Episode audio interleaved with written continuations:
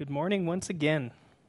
Good morning. This uh, morning, we continue with our series into his likeness. It's been several weeks that we've been on this topic, on this series.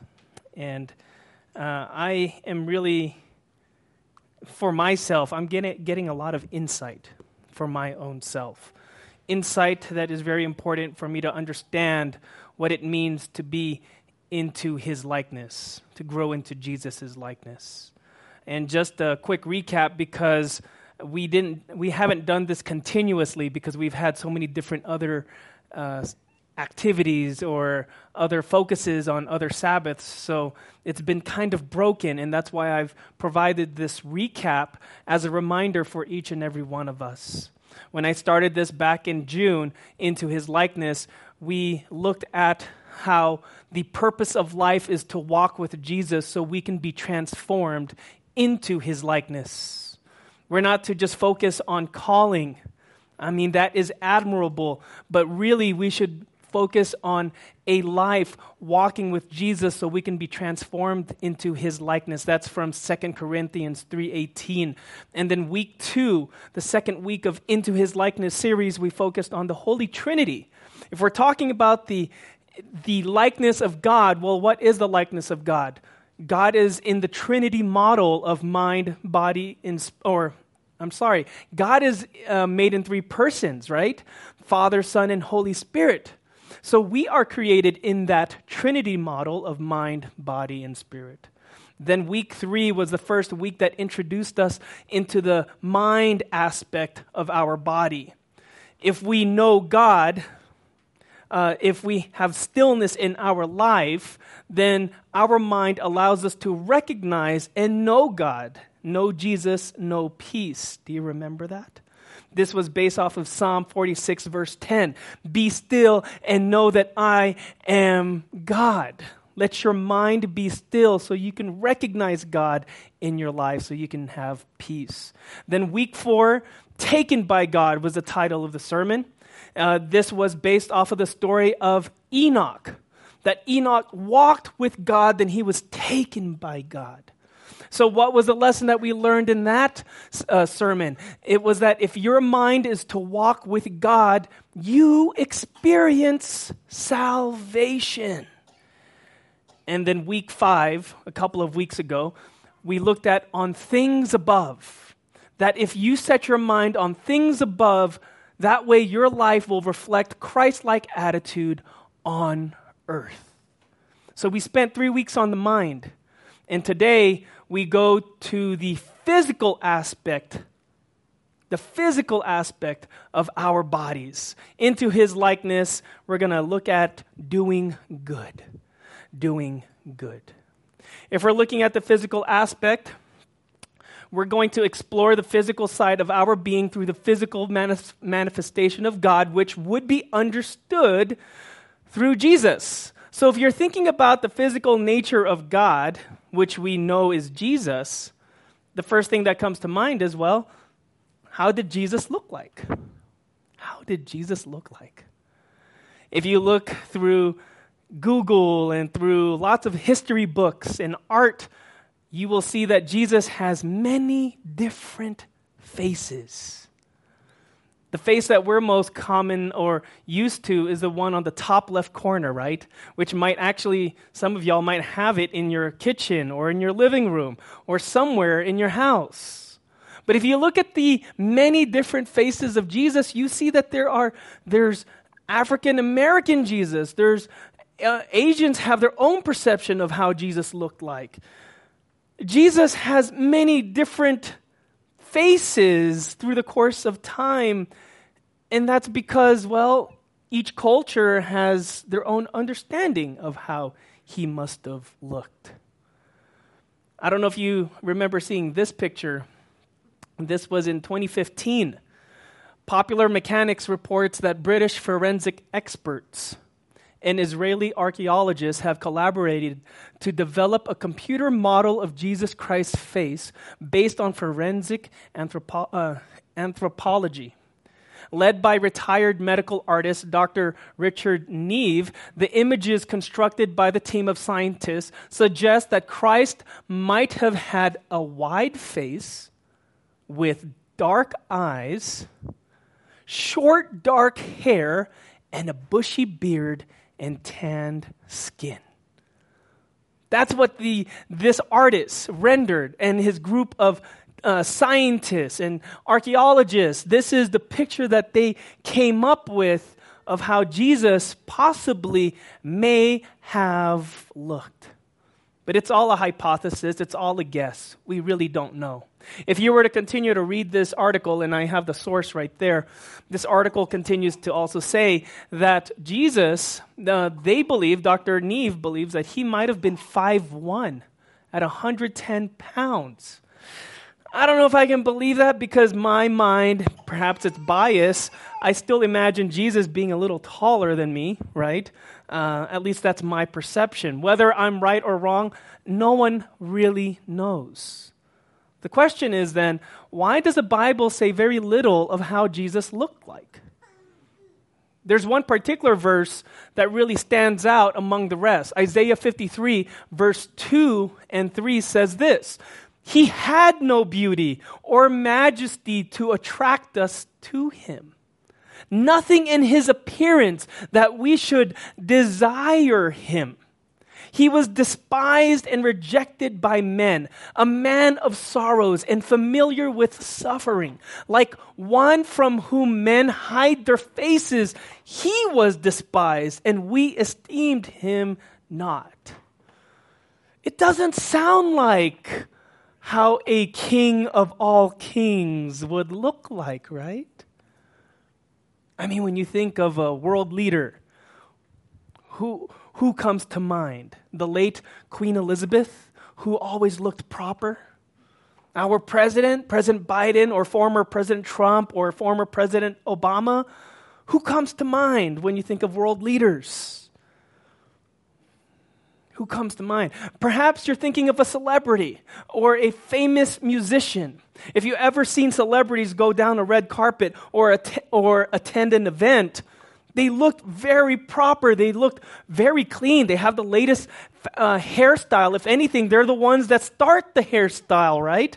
They have the most beautiful clothes that adorn their, their body and, and perhaps jewelry and other things.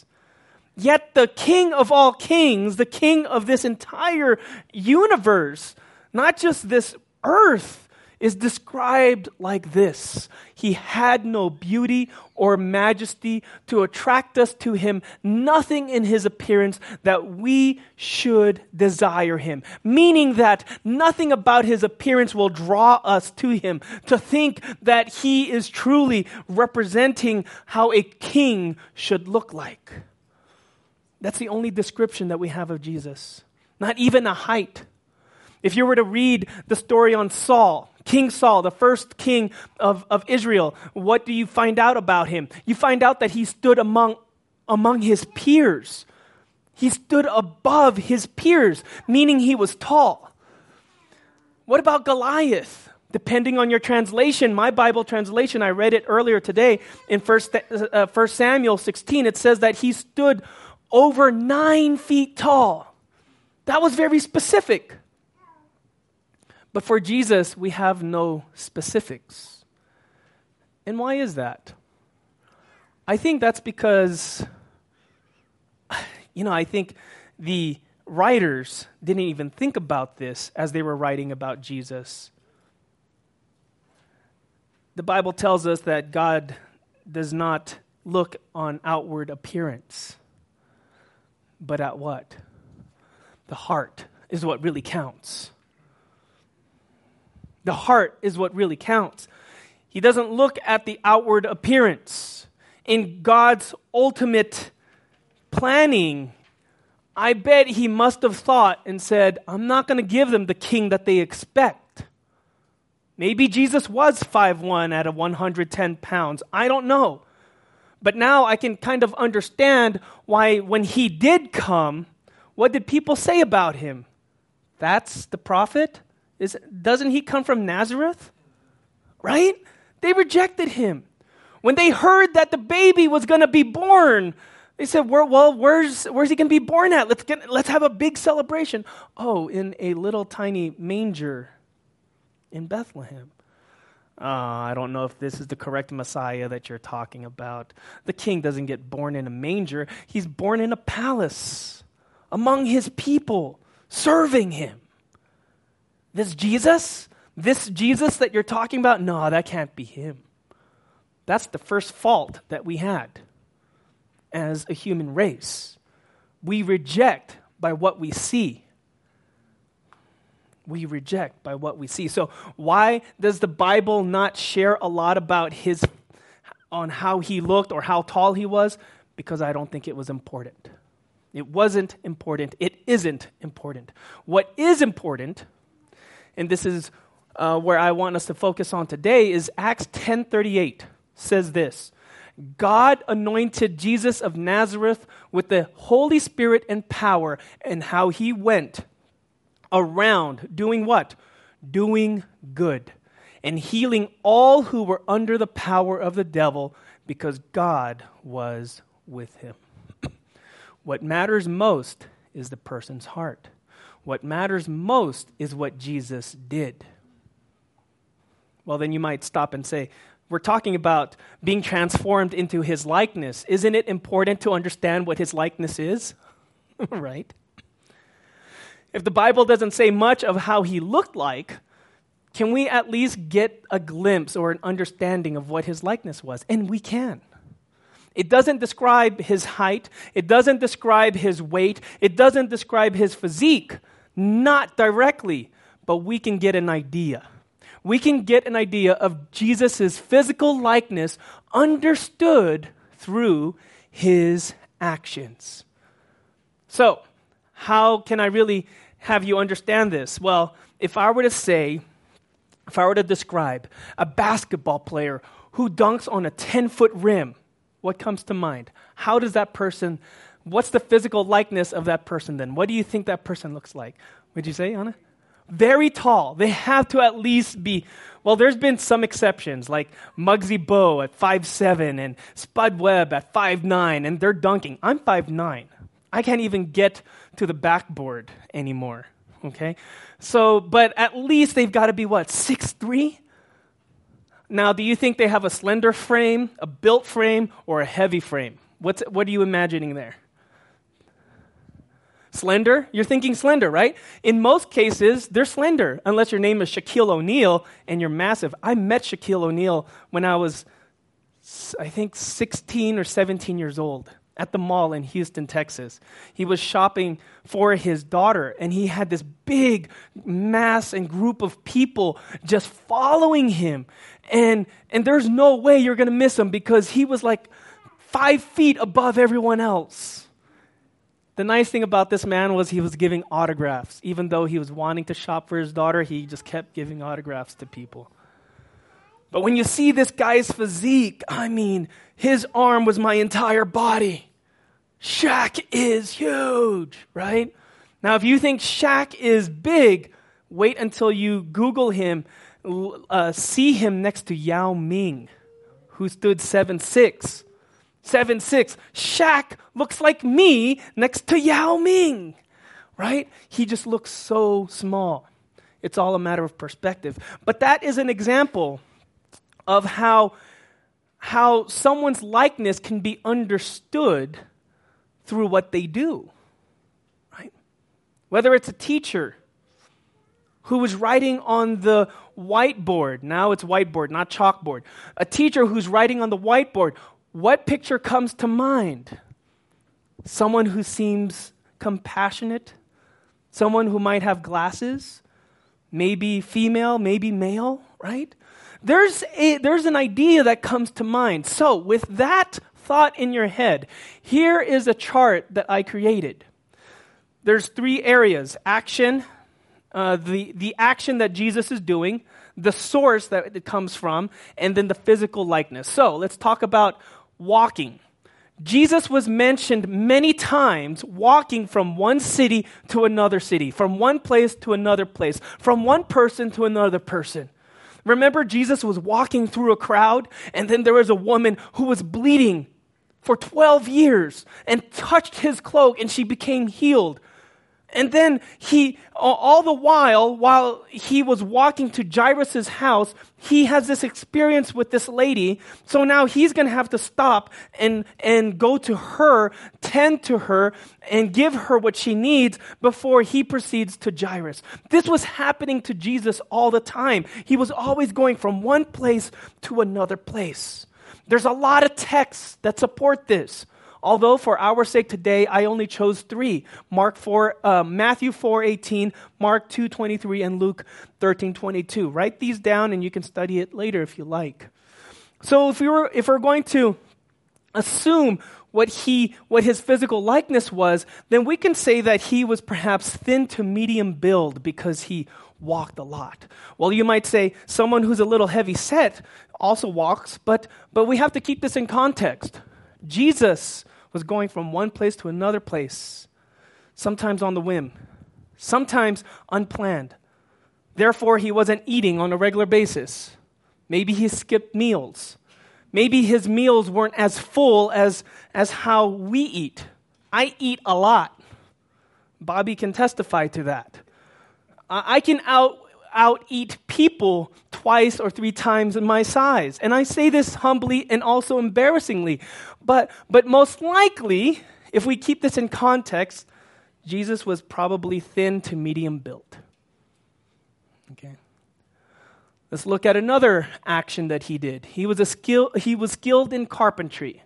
We find that in Matthew 13 and Mark 6. Here's what I have I have firsthand experience with carpentry. My dad is an awesome carpenter, mechanic as well, plumber as well. I mean, my dad does everything that, that if you need it fixed, he can fix it. The thing I liked about my dad that I never had in my entire life is he had abs while I have flaps. Right? Okay? My dad was a man that had really good muscle definition, and he never went in a gym one time in his life. This was real muscle, not designer muscle. You know what designer muscles are? Designer muscles are the ones that you build in a gym. And then when you ask them to lift something or to uh, take a bolt off a car, they can't do it because it's not the, the, the usual movement of their arms. That's designer muscle. But my dad has had real muscles. Now, he wasn't Arnold Schwarzenegger, he was thin, he was cut. He you could see the definition and I think if Jesus truly was a carpenter, he picked up this trade maybe when he was 8 to 10 years old. Now, when did Jesus start his ministry? Around young, early 30s, late 20s is what a lot of scholars believe. So he had been doing it for two decades. I would say Jesus had muscular definition muscular definition, real muscles, not designer ones. Plus, they didn't have a 24 hour fitness back then. Okay, number three.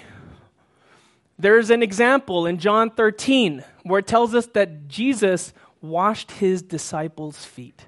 I had to include this one. I think this one is very important. If we claim to be a Christian, this ingredient of humility is very important for our Christian walk. So, what is a physical likeness that Jesus had through this exa- example? Is that he e- exhibited, he illustrated humility by kneeling down and washing the feet of Peter. This is in John 13. When, uh, when Peter saw Jesus taking the basin and taking a towel, Peter put two and two together and he said, Are you about to wash my feet? No, no, no. I should be the one to wash your feet. And do you remember Jesus' response? He said, This needs to be done if you're going to be a part of me. What needs to be done? The foot washing? No. What it illustrates, the humility, humility needs to be done if you're going to have a part with me. That's just natural. If you and I say, I know better, I don't need God in my life, that's pride. And that's already us shutting the door to the Holy Spirit. That's why we need to get on our knees. That's why we need humility in our life, so we can have a part with God, so we can have a part with His likeness. That way we can be transformed into His likeness. Number four, I have a total of 10 of these, but we'll get through them uh, as quickly as I can. Number four, it tells us that Jesus solitarily prayed. Mark 1, verse 35 tells us that before the sun had even come out, Jesus was already praying to God. Now, this isn't one of those short ended prayers. It's not one of those short prayers that right before you, uh, right before you eat a meal, what are you doing? You're, you're praying for about, what, five seconds? Ten seconds? Dear Jesus, thank you for this food. May you bless it to nourish our bodies. Amen.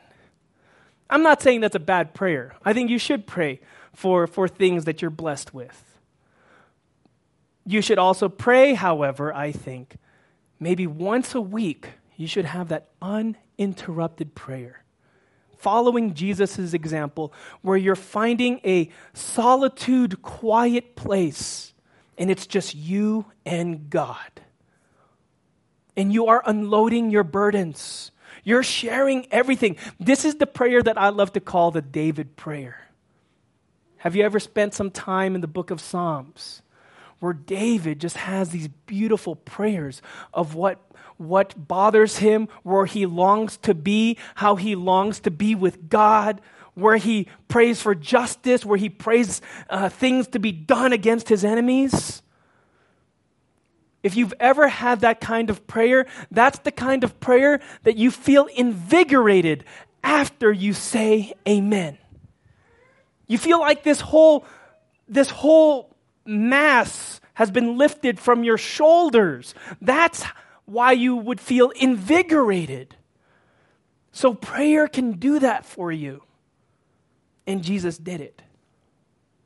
And I bet you when Peter finally saw him, Remember, in this context, he, said, Jesus, where have you been? After Jesus uh, said amen and he started walking back to his disciples, Peter finally found him and he said, We've been looking for you. I bet Peter also noticed, wow, there's something different about you. You look alive, you look refreshed, you look invigorated. Number five is connected to number four. Jesus sought rest. Here's an activity that he tried to do on a regular basis. He tried to look for rest with his disciples. You see this in Matthew 11, 28 to 30. Matthew 11 is where he says, Come to me who are weary and burdened, and I shall give you rest right? My yoke is easy, what is what he says. My yoke is easy. I don't have much expectation from you except that you love one another as yourself. So he sought rest, and when he rested, he was rejuvenated. I know you've experienced that in your life. Maybe a time where you have had a very busy week and you weren't able to sleep much. But once you got that eight hours or maybe nine hours or 10 hours of sleep, when you woke up, you felt like a new person, rejuvenated. What's the difference between invigorated and what's uh, and rejuvenated?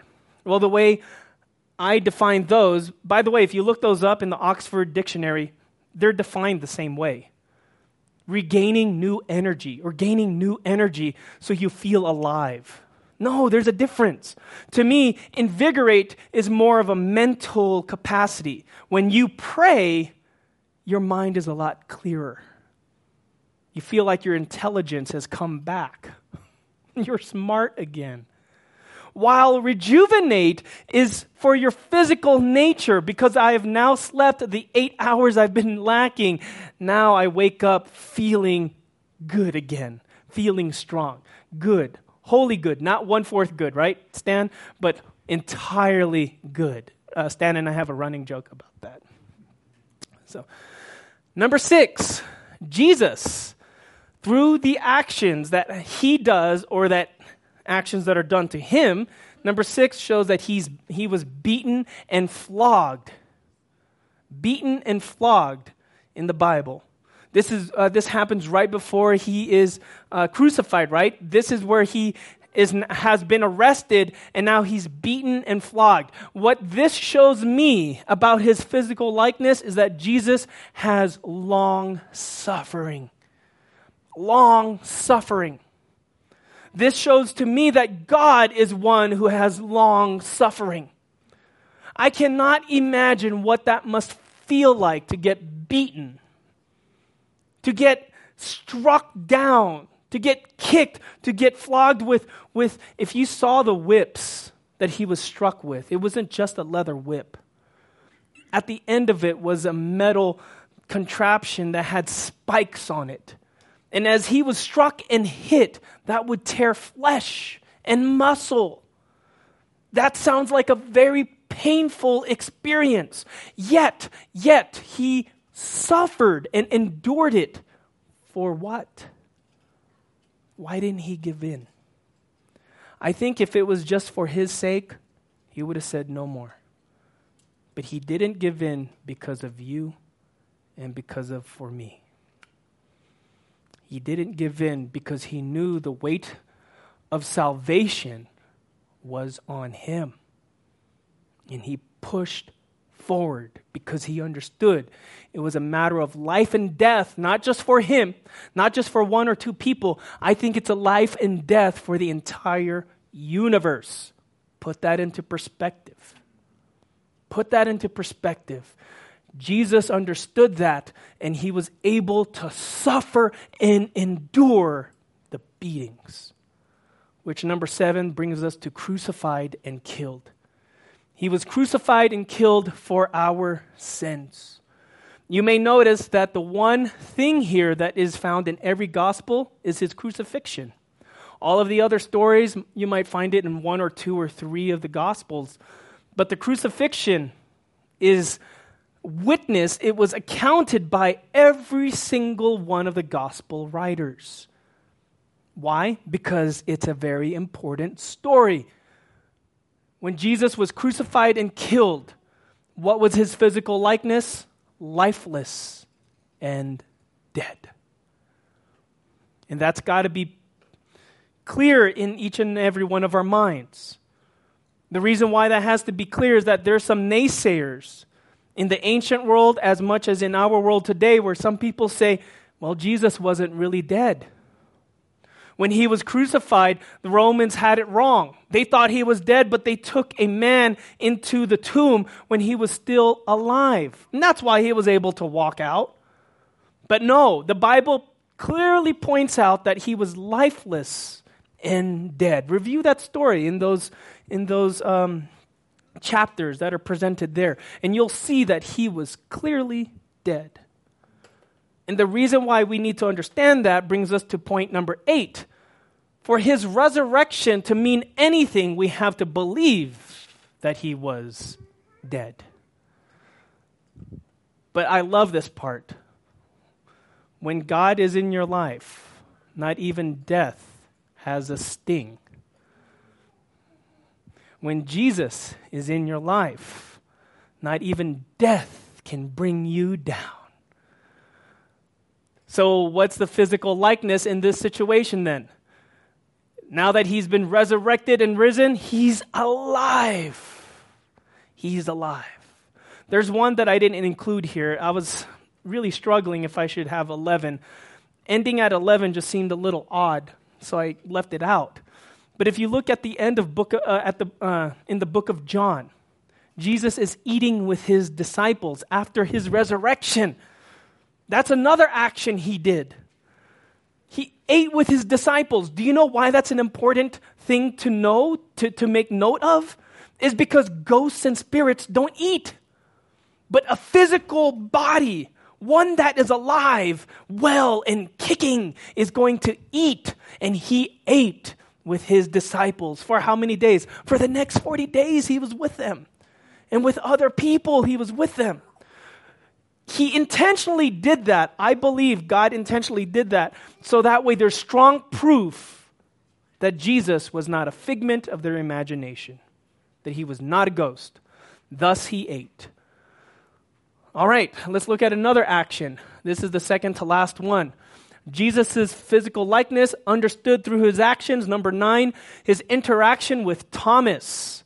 In John chapter 20, verse 24 to 28, remember, Thomas was not part of the disciples that saw Jesus when he resurrected, right? So he told all the other disciples and said, I don't know if I can believe you that Jesus is really alive. I have to see it with my own eyes, right? Right, Obed? Seeing is believing. You have to see it to believe. Well, that's what Thomas said. So, what did Jesus do? He showed himself to Thomas and he said, Look at my hand, Thomas, this is me. This isn't some actor. This isn't some figment of your imagination. Look at my hand. Why was he pointing to his hand? Because of the nail that went through his hand when he was on the cross. Look at my, my uh, Jim, I'm for, I forget. Was he stabbed on the left side or right side? Left side. Look at, look at my left side. There's a, there's a big hole from when I was struck by the Roman soldier with his spear. What's the physical likeness that we understand here? Jesus' scarred body. For all eternity, mind you. Let's keep this in perspective. His scarred body for the rest of eternity, while you and I are recreated brand new, He's going to carry the scars. Not to guilt us, I don't think, but to remind us of His love. Every scar has a story. And his scars, his, the story of his scar is the story of his love for you and me. I'm getting goosebumps just thinking about that.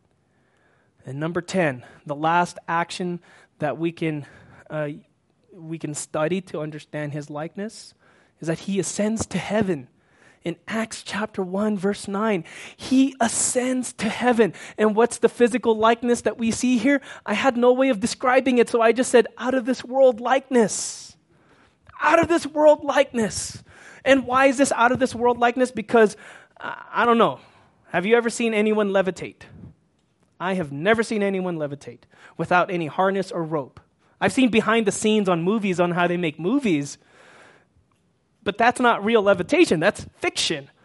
So, for the disciples, if you were to read this in verse 10, it actually says that they're just so stunned at what they're seeing, they don't move for maybe minutes or hours. They're just stunned. It's not only Jesus levitating, mind you, it's other people that he's taking to heaven with him. They're stunned that these other angels have to come and snap them out of it. Hey, Peter, John, Matthew, wake up, guys. You can go. The same Jesus that has left this way will come back in that same manner.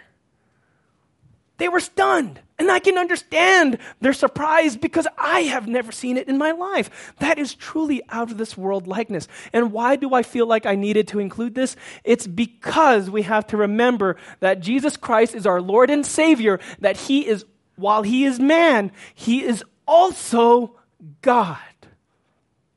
And it's only through Him that we have any meaning in our life. It's only through Him do we have a chance to heaven. So, I bring back the question why is there no detailed account on how Jesus looks? Because it doesn't matter. But what matters is what Jesus did. What matters is what Jesus did. So, what's our takeaway for today? What's our takeaway from today's message? The takeaway that I got from this, and you have different takeaways, and I'd like to hear it, you know, I'd like to hear your takeaway. But my takeaway from this is that it tells me my body should be used to glorify God.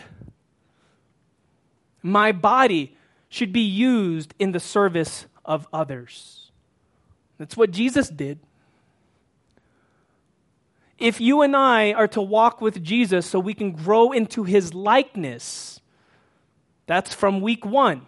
If you and I are to grow into Jesus' likeness, we have to understand that our bodies, our physical likeness, is in the purpose of serving others. and serving God. That's my takeaway. Which then, this will bring me to part two of this, which we'll talk about in two weeks. I won't be here next week. Chaplain Dave is speaking. I'm going to be in Houston baptizing my niece. So that's going to be a wonderful experience. But when I come back, the, the second part to this will be focused on how we should be stewards of our body. That's my takeaway. If I'm to follow Jesus, then I need to take care of my body. I can't waste it on, on substance abuse or bad foods. I shouldn't waste it getting too overly obese that I can't function and move.